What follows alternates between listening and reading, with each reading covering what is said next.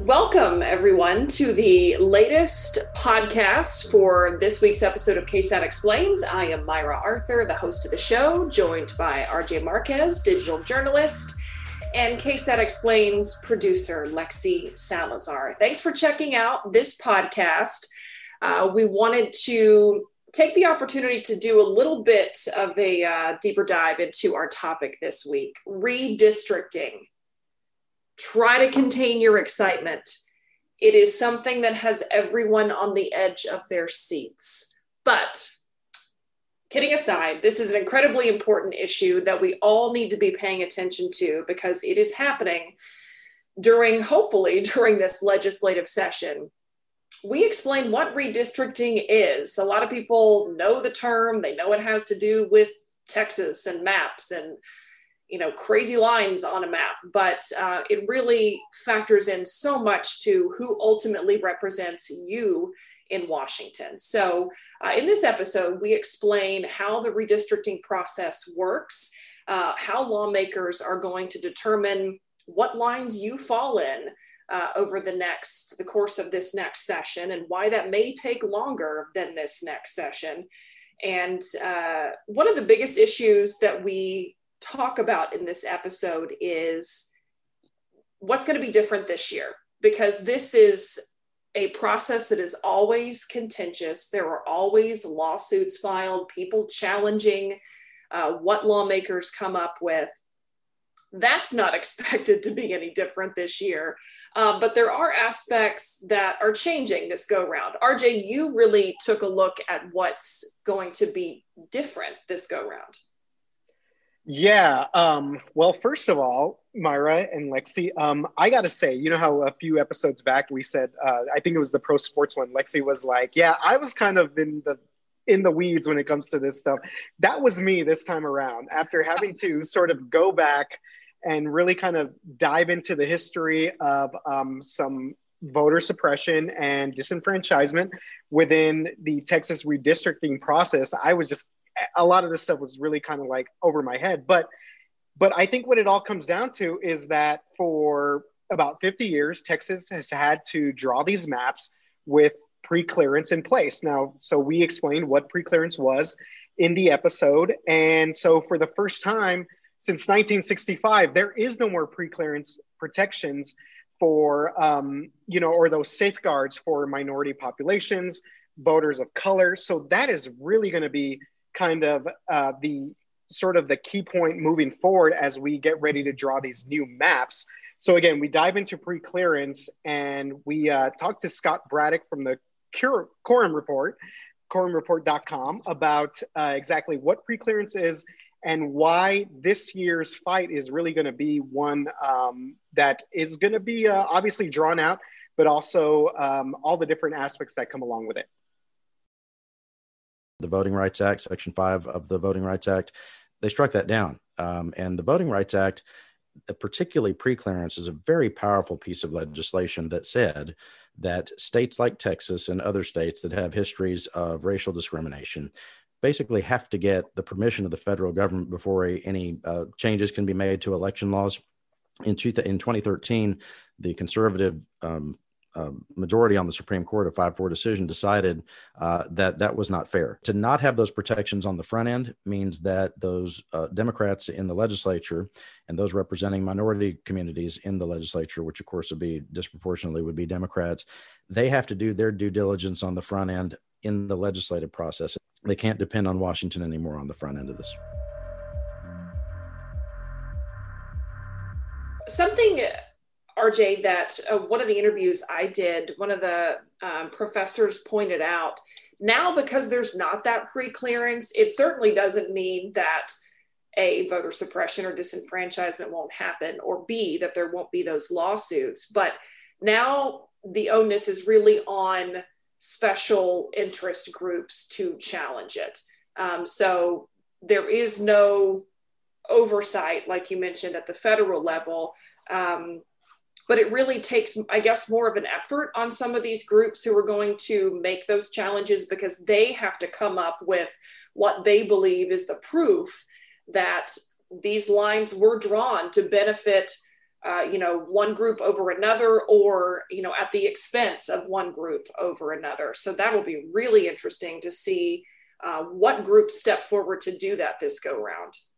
Yeah, and that's something that uh, I talked to uh, with Scott as well. Just that you know, a lot of this stuff is going to be have to really be done.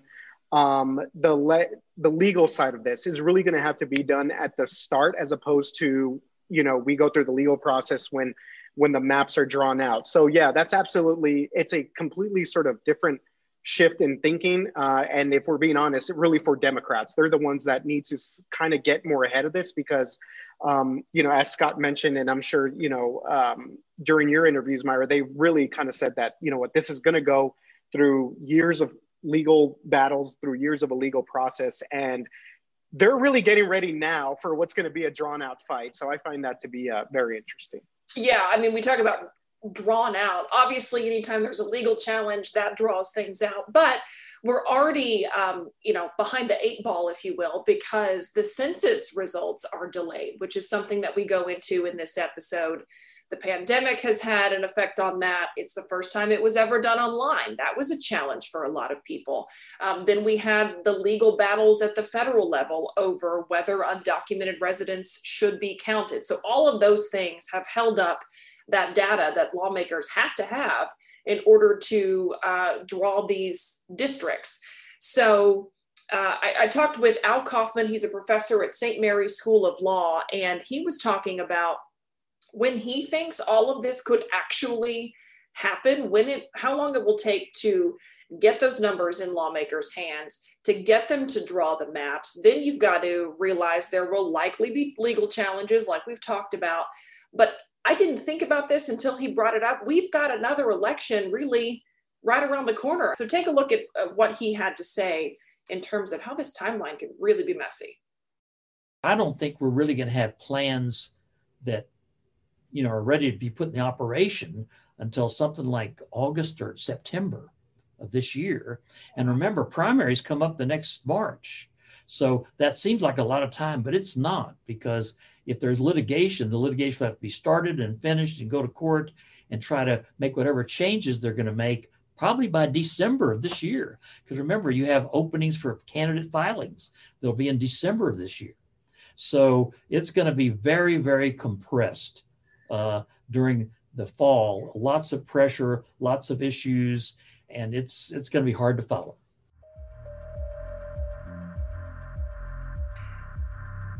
Typically the reasons lawsuits are filed challenging uh, these redrawn maps is because someone believes there is a group that's been given an unfair advantage whether that is the party in power in the legislature uh, or if it's the disenfranchisement and voter suppression that rj really looked into in this episode. But there are different ways that other states choose to do redistricting choose to draw their maps. Um, lexi you really looked at that for this episode yeah, so you know, we know that still the majority of states do use the legislatures to draw these maps, 33 of them. But in 14 states, there is um, they use a commission, a, a, supposedly nonpartisan commission that is tasked with redrawing these maps. And so um, you know that sounds like something that would be a possible solution and i know even the state demographer we talked to he was like you know there there are other options that could possibly be seen as more fair. So you know we wanted to hear like a civil rights advocate sound off on that. So we talked to the mexican american legal defense and educational fund or maldef for short. Um, and they work to fight for civil rights here in america for latinos and so they've actually legally challenged several of these redistricting maps over the years. And we talked to the vice president of litigation, Nina Perales. And so when I asked Nina Perales, you know, is there another option that you think would be fair? Um, she she made it seem like it wasn't as straightforward as just that. Here's what she had to say. Well, some people advocate that legislatures should not draw political lines because they're essentially drawing the lines for themselves. And there's a lot of kind of skepticism and distrust about having elected officials work on the redistricting plans for themselves. Um, however, the alternate solutions may not be real solutions either. Even if folks are suggesting, for example, that there be a special commission or um, a special board that draws the lines, uh, it's a challenge to get the politics out of redistricting because even the members of a special board or a commission could themselves be very political actors. And you always have to be um, thinking about whether there's potential bias in the people that are drawing the lines. And so, whether districting is done by a legislature or whether districting is done by a special commission, probably the best guarantee of fairness is to have public attention and to have transparency in the process so that people can speak up and say when they think uh, something is happening that's not particularly fair.